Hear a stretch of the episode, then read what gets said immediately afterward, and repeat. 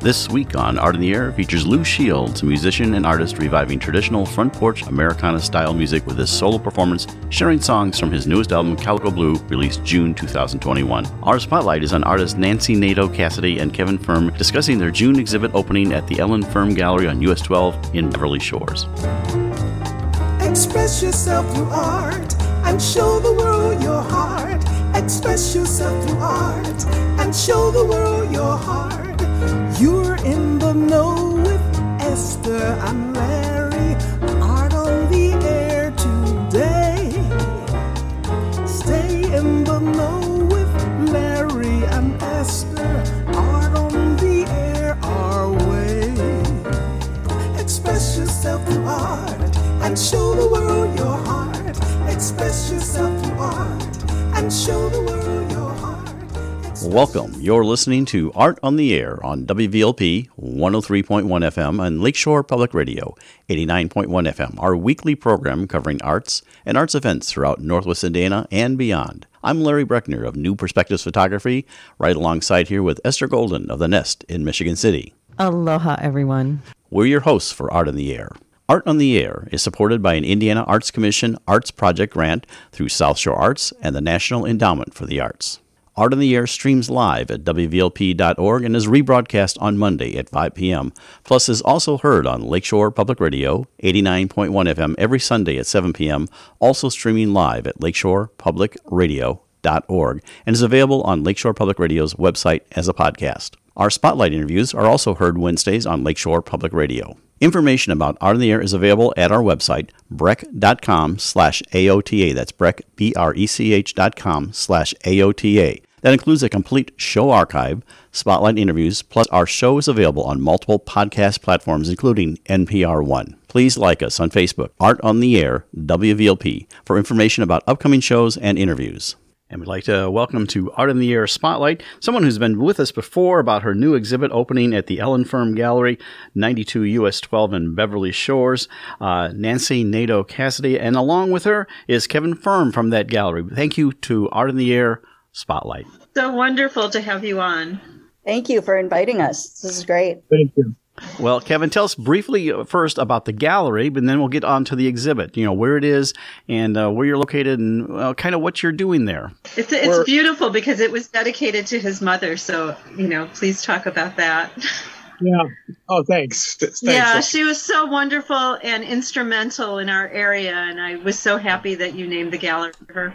She was a great supporter of the arts and she would collect art, too. And we opened it in her name. She was still alive, and she was bedridden, and I was able to carry her and put her into the gallery for the first opening. And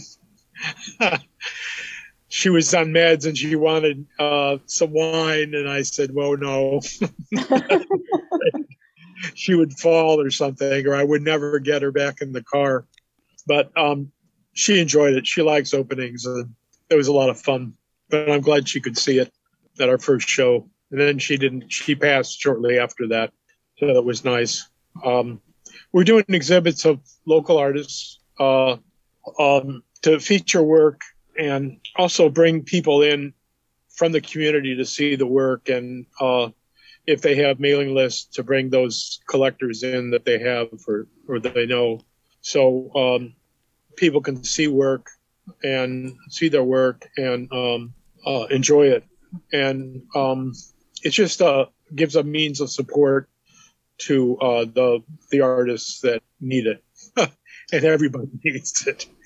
So the art, it's also part of your art supply. It's an annex to your art supply company, which has been a staple in the area for decades and decades. Yeah, we started a long time ago. 1972, I think we built a building down the road, and we moved into this place. We overgrew it and moved into this place. We're now at in 1982, so we've been here quite a while.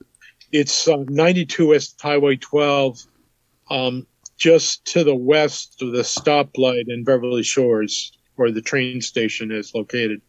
And the train station, we've been coordinating with the depot to have our openings at the same time, usually have them on the second Friday. So we plan to do that, and we will we do that through our season so people can go back and forth. You picked a phenomenal artist to reopen after this pandemic, my good friend Nancy. So, Nancy, can you tell us about the work in this exhibit? Is this all current work? Yeah, I think the oldest piece in this show is 2019.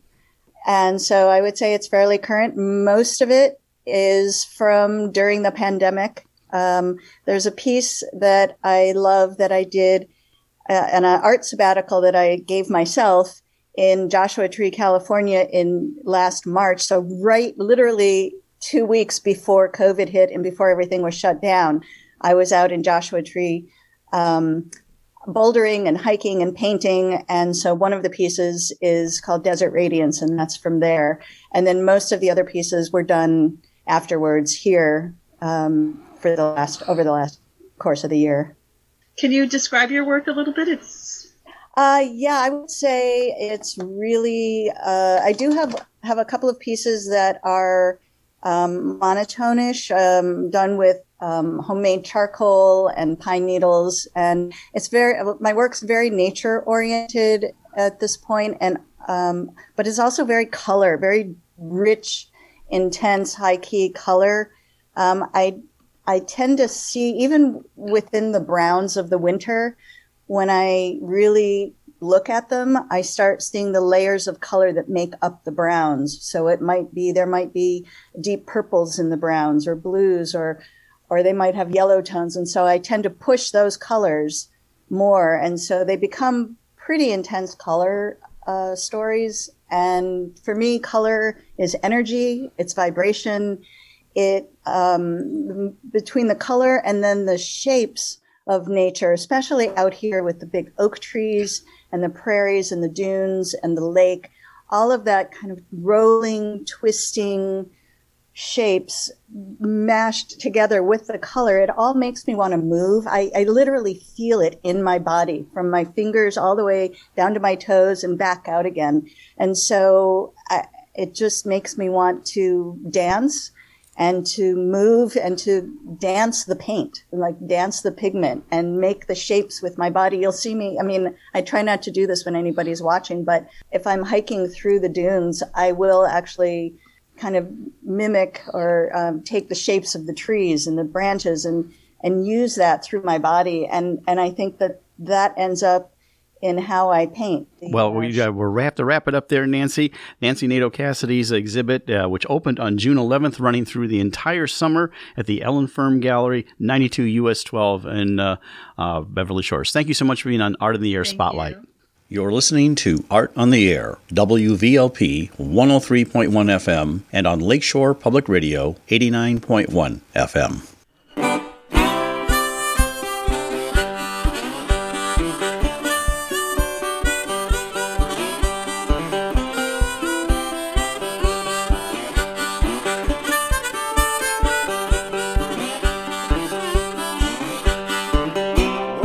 Like to welcome to Art in the Air, someone who continues the tradition of American music with a solo performance, pulls styles of music that are days gone by. He uses a 1931 National Resonator, banjo, kind of a front porch style of foot percussion, and just a whole variety of things like that. We would like to welcome to Art in the Air, Lou Shields, who is not only a musician, but also an artist. Lou, welcome to the show. Hey there. Thanks for having me. It's good to be here. Welcome. We'd like you to tell us a little bit about your origin story, how you got from where you were to where you are now, just kind of growing up, where you went to school, things like that, that are even not necessarily music related. Well, I grew up south of Chicago in the kind of far south suburbs, and then eventually out, a little bit out beyond there, and spent a lot of time in the cornfields, growing up as a kid. And eventually I got to go to college, luckily, and I did community college, and then I moved on and graduated from Governor State University, and eventually made it to Northern Illinois University and did a MFA there in art, painting. And music was always also a main passion of mine. Kind of music and art have always gone back and forth, so I spent a lot of my life learning that kind of thing, learning all those little disciplines and theories, and then trying to forget them all, you know, as they say. So when did you start? When did you first pick up an instrument, and what was that? Was that elementary school?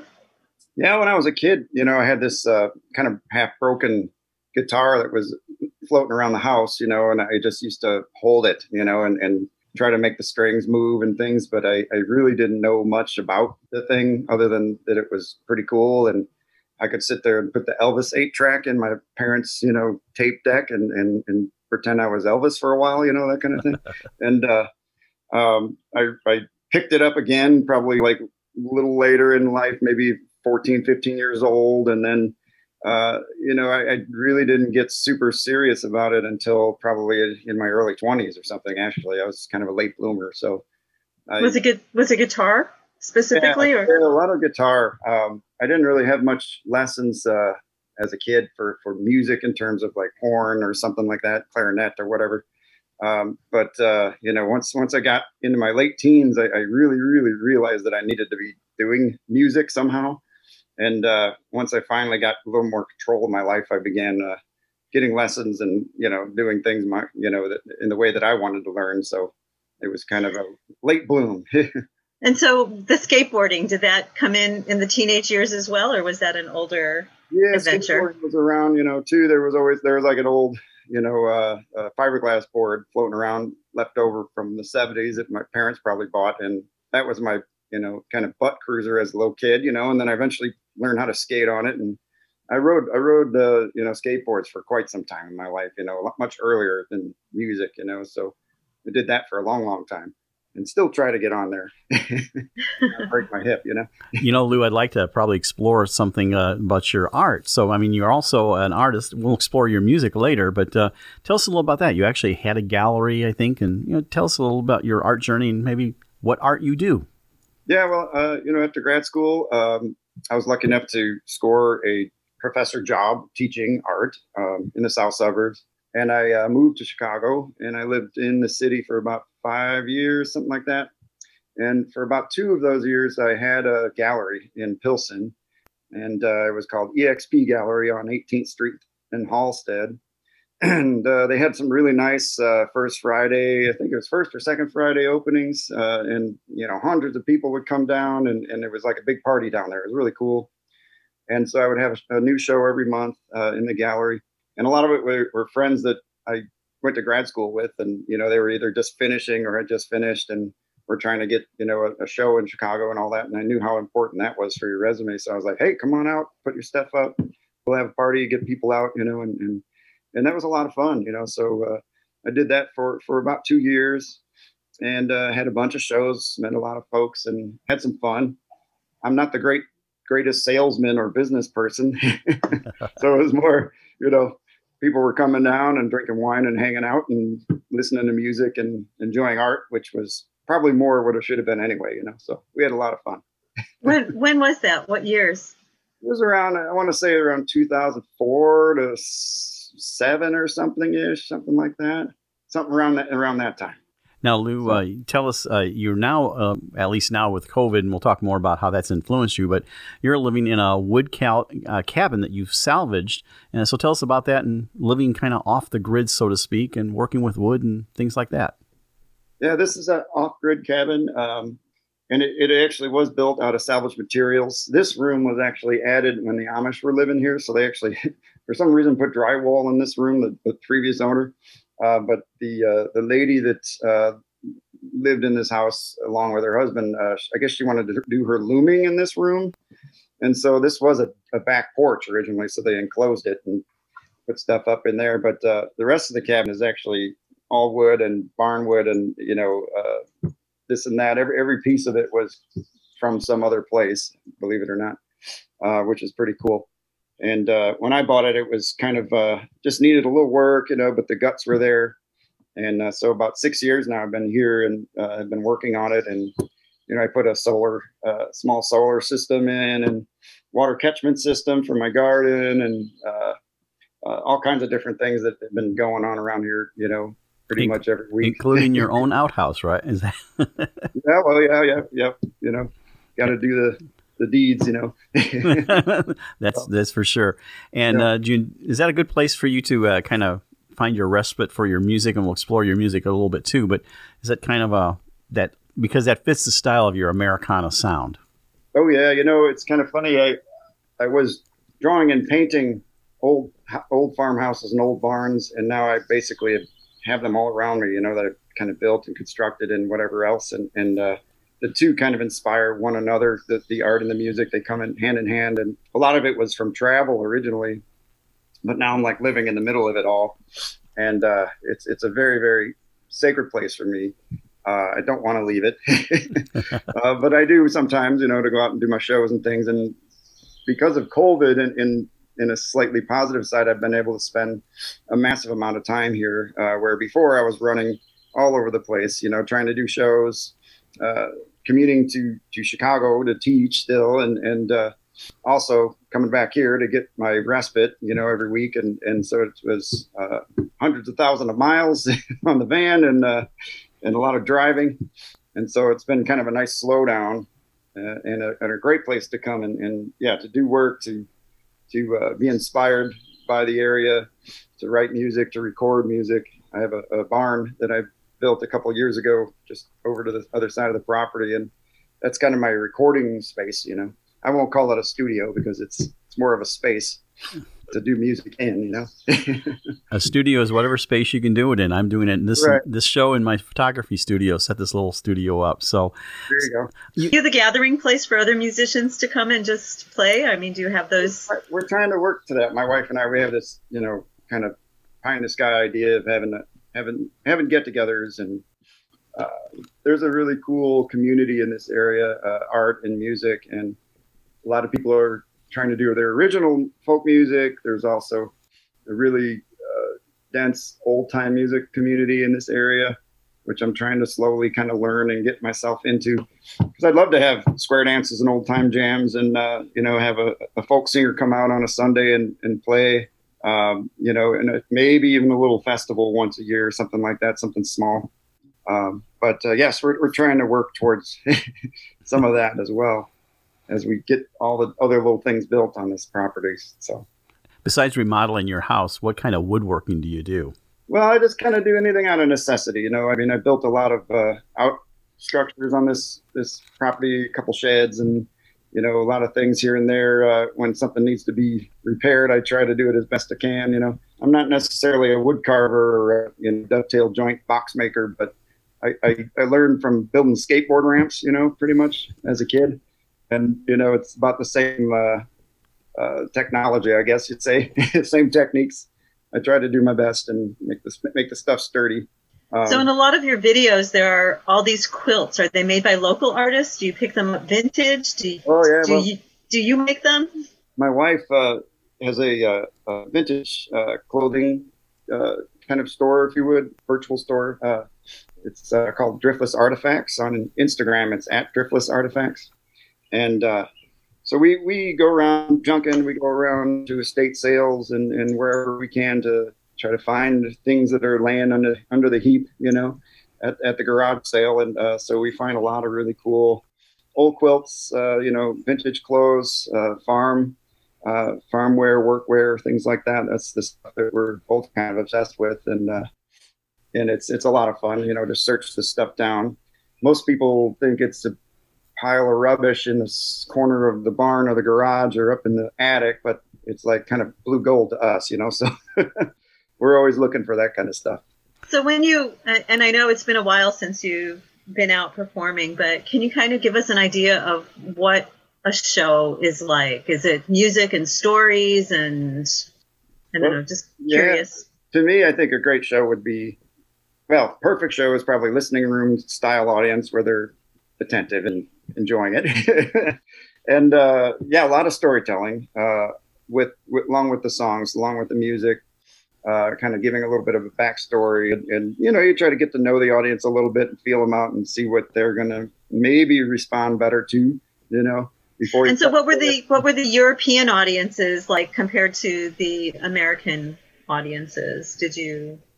Yeah, well, but I've done about 5 tours in Europe, and the first couple times I want to say that they were the crowds were like so enthralled with me and some of the other musicians I was touring with that came, and it was like a breath of fresh air for them, you know.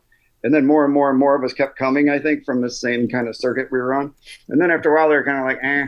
And so then I kind of moved out beyond that area, and it was the same thing. It was like the first exposure, I think, is a really great one, you know, like anything else. And a lot of times, you know, there is this kind of mystique of American culture and things. And so they hear about it, they love it, they want to have a little piece of it. And then when they get a chance to hear like a folk singer, you get these really honest responses that just blow you away, and it's just like, oh my goodness, they know exactly where I'm coming from. They've studied this stuff. They know all the music that came before that I love so much.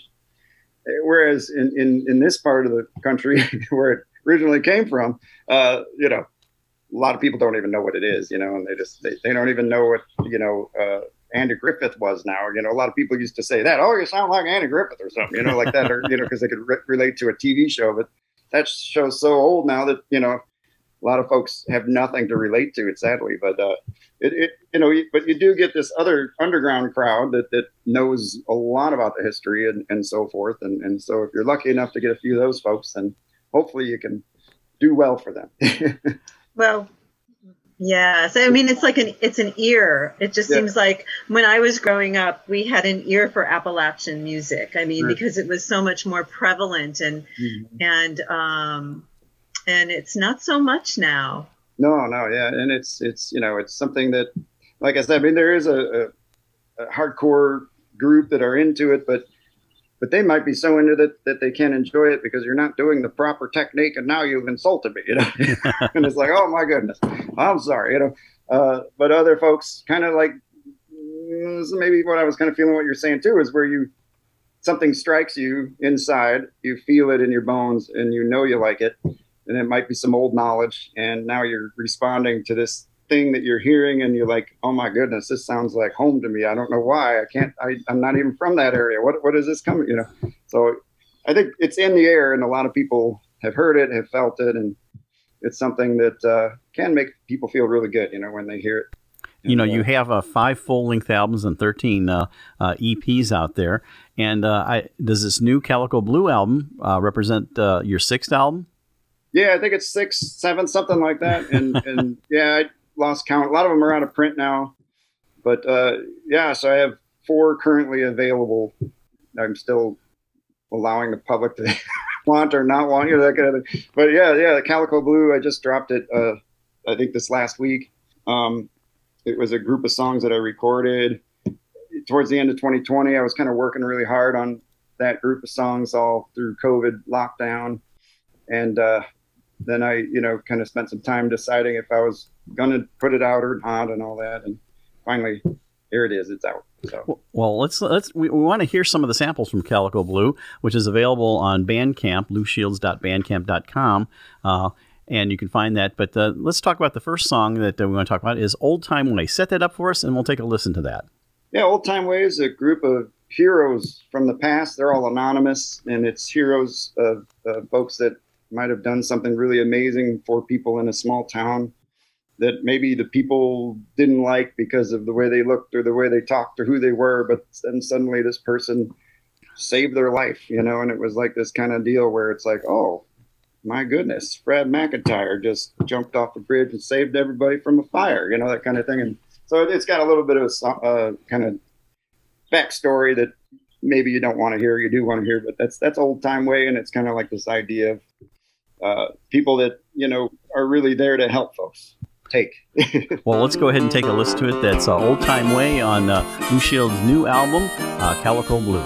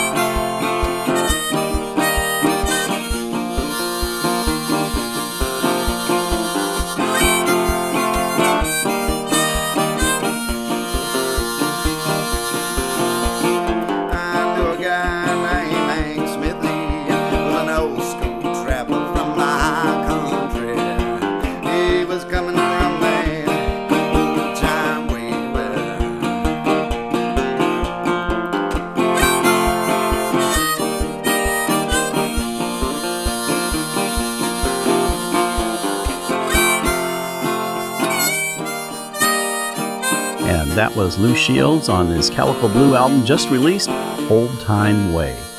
So, Lou, you said that it's like a compilation of a lot of people, but was there one person that you had in mind when you were first inspired to write the song? I mean, is there some personal experience? Yeah, well, I think, I guess it might have something to do with my current artwork that I do, where they're all anonymous people that are working class folks from, that are wearing this vintage workwear. They're not necessarily from the 1920s or 30s, but they have that kind of vibe. They could be now, they could be in the 80s, but they're kind of stuck from that time, And I feel like they're anonymous people who work really hard and did their job all day to provide for whomever, themselves or their family or whatever. And they also love to play music, and, they didn't get famous. They weren't, quote unquote, important. They weren't the it people, but they were important. They did something, and they were kind of the pinnacle of the town, once maybe they're gone and everybody realizes, oh my goodness, so-and-so is missing, and, you get that kind of thing sometimes in our little world, and good quality folks, I guess you might say, right? So you've mentioned your artwork a few times. Can you describe more, like, what is the medium you're using? And the last 5 years or so, I kind of moved to watercolor paper as the base, and I'm doing ink and watercolor. So it's I don't know if they're paintings or drawings. They're kind of both, you might say, a little mixed media. And the subject matter has always been these kind of folky musicians, or these working class people, whatever you want to say. Maybe they're working on their farm or their garden or their car or whatever it might be. And then they take their break at the end of the day, and they entertain their soul with a little bit of music and kind of put their sorrows out, and do their thing. And that's kind of been the theme as it goes, and as I got more and more interested in the vintage workwear, I started kind of really trying to get into some of the details on some of those things, because once again, those are some forgotten relics, of our past, and they're really beautiful, when you look at all the mends and all the tears and then the repairs that they would have done back then that most folks today would never do. They just throw the thing out or send it to the Goodwill or whatever it might be and discard the garment as it would. Whereas in the past, people always recycled, repaired, kept going with it. Calicoils, You're listening to Art on the Air, WVLP 103.1 FM, and on Lakeshore Public Radio 89.1 FM. I've seen some of the images of the repaired clothing. Now, does your wife do the repairs or somebody else, or do they come to you that way? Because they're very distinctive of, like, the way in the Japanese culture they would repair something. I mean, they're like beautiful repairs. Yeah, some of the stuff we find, luckily, is that way. And I actually do a lot of repairing, and my wife does too. So especially in the winter months when it's, like, so cold, can't do nothing. So that's the best time to get into that. And we've gotten a few pieces that were so beyond anything, and we were lucky to revive them, and the shirt I'm actually wearing on the cover of Calico Blue is a chin strap denim pullover, right? So it doesn't go all the way down the buttoning. It stops about right around your sternum or so. And it was completely gone. There was nothing left. And I took two other shirts, and I had to sew everything together and slowly by hand stitch all the stuff. It took me like a week to put that thing back together, but it was like 20 below outside every day. So I was like, yeah, I don't care. And, it's kind of fun to give them a little shape again, and, you can give them a little more life. It sounds like your lifestyle, your art, and your music all kind of inform one another. And I'm looking at the next song that we're going to listen to, Cabin Home Again. I assume that's about... living in your cabin. So tell us a little about that, and we'll take a listen to it. Yeah, well, Cabin Home Again is kind of about the current cabin that I have now and the one that I'm building currently on the other side of the property. I took down an old farmhouse about 3 years ago. And inside of this farmhouse was an 1880s hand-hewn log cabin. And so I got that down, and I got it back to my property. And it was the wettest year in history, and the logs rotted about 30%. So I donated them to a place out west of here and I had to start all over again, unfortunately. But those logs were used for repairs on another building, so at least they were put to some kind of good use. So it's about like seeing one of these old houses that is coming down, and maybe, you know, the family just selling the land to get the money, and they don't care about the old house that great grandpa had and whatever, and so it just turns into a burn pile pretty quick, you know. And and I saw that over and over and over again, living in, you know, kind of Kankakee area, you know, like where I was at, and stuff just gets bulldozed, and the next year you'd never know that this homestead existed for 150 years, right? So you want to try to rebuild it. That's good. Get it back. So in memory of that, or in kind of a salute to that, here's Cabin Home Again, Lou Shields on the Calico Blue album.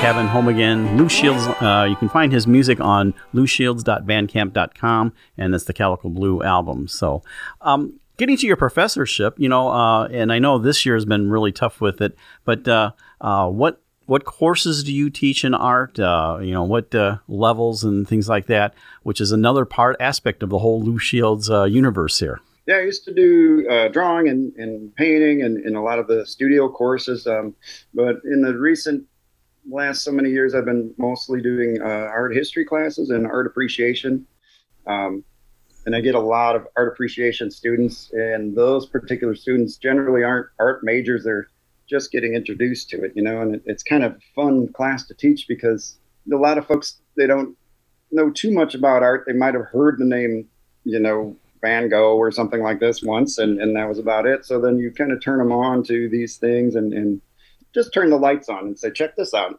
Look at that. You don't have to like it, but you can like this one. How about that one? You know, and you just kind of really try to bring a bunch of work to show them and give them a little backstory and expand their knowledge a little bit and hopefully their curiosity, you know. And in the end, maybe they are like a little opened up more, you know, and they want to go and learn more. And go to an art gallery. Go to an art museum. Gallery. Right, right. It's really I taught a theater appreciation class for a few years at college level, and I think the majority of the people were not even necessarily arts majors. And so what I told them, I says I wanted them to become critics. And so the kind of the courses, and a lot of them were working people, so I couldn't really have them go see actual live shows, though that was the preference, and I arranged for that. But I have them do critique of things and come back and with a written critique, and sometimes it would have to be a television show, though I preferred like a full-length feature film. But actually, some of them came out and says, you know, I now have a new appreciation. I know, you know, that you hear the terms protagonist, antagonist, and I said identifying those things. But yeah, that's what you're doing is much the way in art is they sometimes will come out and say, you know, I never even thought about art, and it's in their universe. Yeah, right. Yep. And suddenly now they're maybe becoming an artist. And, oh my goodness, right? Well, the next song we want to hear is Harder Than the Easy Way. So let's hear a little bit about that. Well, that tune's a lot about, you know, putting in the time, putting in the work and doing the best you can. You know, I guess a lot of folks are saying you're not supposed to say work hard anymore, but I still come from that idea of put in the time and effort and energy and, it's not, and it's just like the title says, it's not always the easiest way of doing things, but sometimes, you know, it might pay off a little more for you later in your soul and all that if you don't sell out and become this or that, you know, in the end. Yeah, it takes more than a second to become a master craftsman. Right. And in the music world, the art world, I mean, you can very easily do some things to make money quick, and then you're done. That's it. You've already, you know, it's over. But if you have this lifelong love of it and so forth, and you're always going to be kind of chasing that next, you know, little thing, that little inspiration, that spark, and continue to do what you do. Let's take a listen to Harder Than the Easy Way, Lou Shields, new album, Calico Blue. There ain't no more that I could do, done all I could in them days. Gave it all and I learned how, but no other way. What else could a good man do? This world wasn't meant for me. Made my way from hell and back.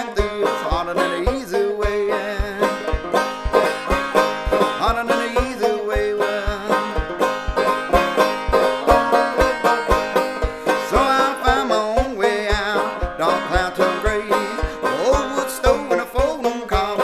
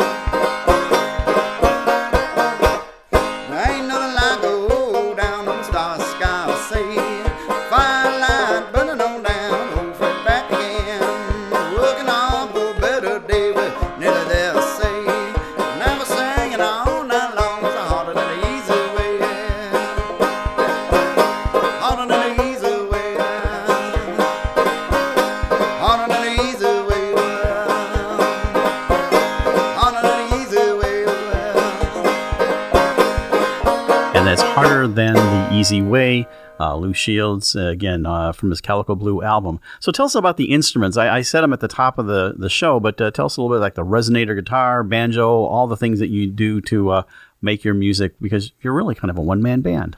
Yeah, I play a 1931 national guitar, but it's actually a Sears and Roebuck national guitar, which is an interesting story. So they, in that year, they made 400 of them and marketed them through the Sears Roebuck catalog. And it was the only time they did it. The only difference between the normal national guitar, if you're familiar with the brand, is they didn't put the brand sticker on it. And they added a different serial number in the cover plate over the resonator on the body. So this is a metal-bodied guitar that I'm talking about. Was a little different than the standard. But the cool thing was that those catalog from that early period was that a lot of rural folks were able to order instruments that way. A lot of folks that wouldn't even be allowed in a store at that time, you know, were able to purchase items and gain them, get them to their homes in that way. So there's some interesting stuff about that, you know, it wasn't always maybe the city slicker, you might say, or whatever, that could get their hands on anything, you know. It was maybe a little harder for someone living way out in the sticks. And so, this guitar traveled pretty far and wide, and it's been heavily used and abused, you know. The fellow I got it from a Western swing player, and it was in a bag, all in pieces, and the neck was sticking out. And he traded two fiddles for it and put it all back together and played it for about 20 years. And he kind of sent it to me, and I got it all fixed up again. I had to get it completely rebuilt, and a lot of different things were needing a lot of total repair. And I took it to the best repair shop in Madison, Wisconsin, and they were like, "No way, this is junk." And I took it to another friend of mine in Milwaukee, Old Time Strings Guitars. If you look at them on Instagram, @OldTimeStringsGuitars, and he totally repaired this thing, put it all back together, got it working, and it's an amazing instrument. So I'm very lucky to have it now, and happy to be playing it, you know. You're listening to Art on the Air, WVLP 103.1 FM, and on Lakeshore Public Radio 89.1 FM. So at Paul Henry's, did you ever meet Mike Owens, who also plays resonator beautifully? I unfortunately never got to meet him yet. Jim Quattrocki has told me all about him many times, and I'd love to hear him play. I've seen some of his videos; really great. Oh, he's fabulous. He was like, he played at our gallery every month generally, cool. And my gosh, he developed quite a fan club. Oh, that's awesome! Yep, they're fun instruments. They really do have a unique sound, and everybody kind of plays them a little differently, which is kind of fun. You know, they have a voice inside of them, and you just got to find it, you know. Your other instruments, banjo, and some of the other things you do, harmonica. Tell us about how all those incorporate into your whole... Making your own percussion. Yeah, play a Mark Ryder Vega banjo, Vega-style banjo. It's kind of a 1920s style, five-string, very typical plain Jane banjo. But it's been for about 5-6 years, and I've never had to do a thing to it because it's just like very well made. This guy in Lansing, Michigan makes them. And so that's my banjo, and I kind of really learned banjo completely by ear. I that was my secondary instrument, and so I have, though, you know, gone in and tried to learn some traditional old time ways of playing banjo. You know, you might say overhand or claw hammer because people like to argue about how to say that, or frailing. They'll argue all day about which one you want to say, and two finger and all these different styles, and, you know, sawmill and, you know, double C and tuning and all this kind of, but, you know, I just really, when I'm performing my stuff, I like to just do what I do. And so sometimes people are like, "Oh my goodness, he's not playing the proper technique." And, you know, that it's my music. It's, you know, what I do. And so I kind of came up with my own style of playing, I guess, banjo and kind of guitar a little bit, you know. And so I have a lot of fun, you know, just trying to write songs and making that happen and making the sounds happen that I need. I used to use a lot of foot percussion. Nowadays, I kind of have a really good stomp box that keeps a nice steady bass. And that's about all I do with that anymore. But I used to kind of use a lot of homemade, handmade things that I was trying to build and do, you know, back in the day. to keep the rhythm. But I kind of found that just maybe a steady beat of bass is about all I need. Before we get to your next song, have you ever collaborated with other musicians to play like collectively, or you're just like your one-man band style? Always just kind of a solo artist, you know, as I do. I have like this tremendous phobia of playing with other people. I have a hard time, anxiety and so forth. And I'm comfortable with what I'm up to when I'm just there on the stage and I got all my stuff ready to go. But then when you start adding people together, I start freaking out and have to run away. Well, tell us about the next song we want to listen to off of your album. It's called Walk Along the River. Yeah, this one's just a great kind of summertime song, I guess you might say. You know, living in the Midwest, we're dealing with these four seasons every year, and winter seems like it's the main season, right? And it's just cold, cold, cold, cold, cold, and you want to get outside and so forth. And then when you finally get to that point, there's that week where it's maybe 72 degrees and you can really just kind of enjoy the nice sunshine and the cool water and all that good stuff. And then when it gets really hot, then you just got to get into the river and stay in it and be wet and cool off from the hot sun, you know. So it's kind of like this song about, you know, just getting outdoors and enjoying your Kickapoo River, which is right down my way from me right now. Well, let's go take a walk along the river with Walk Along the River, Lou Shields from the Calico Blue album, which has just been released. Ain't no cloud in the sky today, heading out of town in the river valley, when I walk along the river. Well, I walk along the river. Summertime to come my way.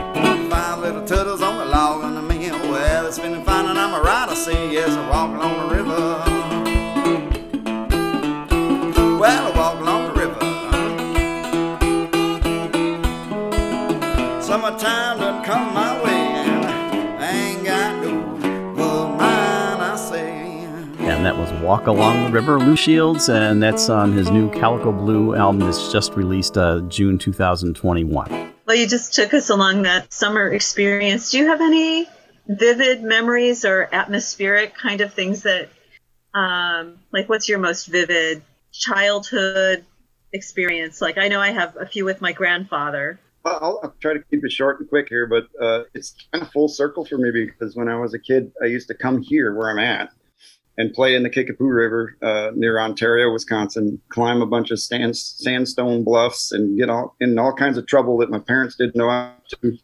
Having so much fun with my cousins, you know. My Aunt Nancy lived out here, and we'd come and visit all the time. And I think I chased the entire world trying to find this place again where I'm at now.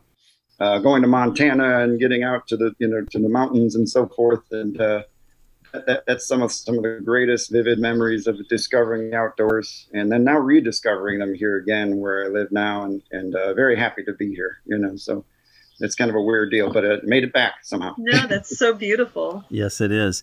Well, yeah, we want to know a little bit. Tell us about how people can find you on the web, both your music and your art. Yeah, you can find me on Facebook, Lou Shields. You can find me on Instagram, @LouShields. My website is loushieldsart.com. My music is on Bandcamp. It's a pretty cool platform. If you go to bandcamp.com and type in Lou Shields, you'll find me on there.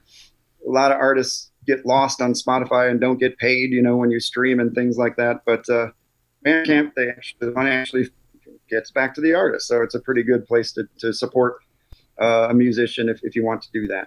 Very good. Any final thoughts you want to tell our audience about, and any performances that you might have coming up? I got a lot of stuff up here in Wisconsin. Hopefully I'll get back to the region soon, someday, and do some shows out y'all's way. But until then, you know, maybe I'll have to come down and do a backyard show or something. Or when Paul Henry reopens, get you there. So. Or you know what, the Art Barn. There we go.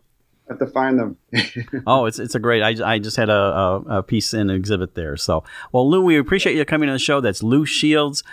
He's an American solo music artist from bringing music styles from days gone by with all the wonderful things. You can see his new album Calico Blue on Bandcamp, and you can find him at loushieldsart.com. Lou, thank you so much for being on Art in the Air. Really appreciate it. Yeah, thank you. Thank you.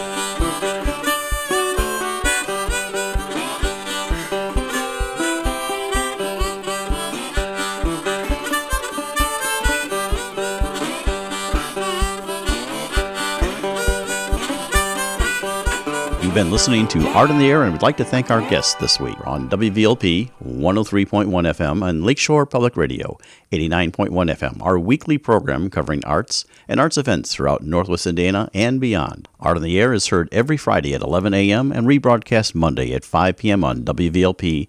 Art in the Air streams live at WVLP.org and is rebroadcast on Monday at 5 p.m. Plus is also heard on Lakeshore Public Radio, 89.1 FM every Sunday at 7 p.m.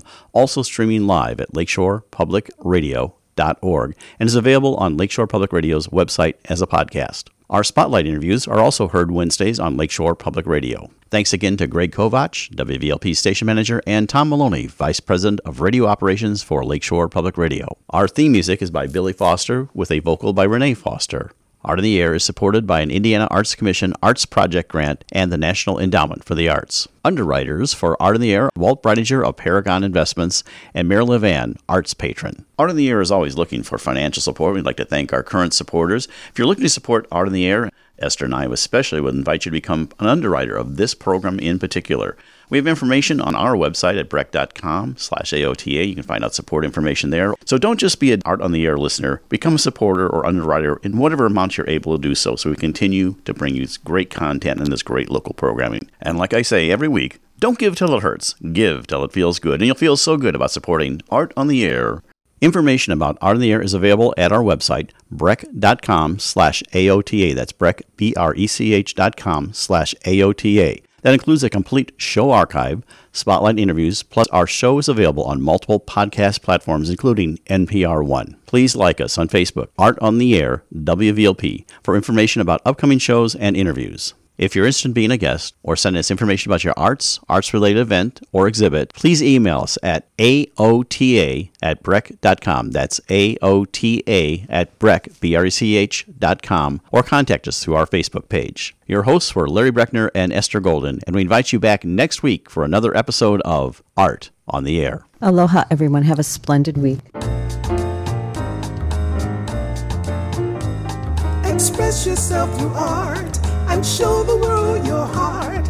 Express yourself through art and show the world your heart. You're in the know with Esther and Larry. Art on the air today. Stay in the know with Larry and Esther. Art on the air our way. Express yourself through art and show the world your heart. Express yourself through art. And show the world your heart. Express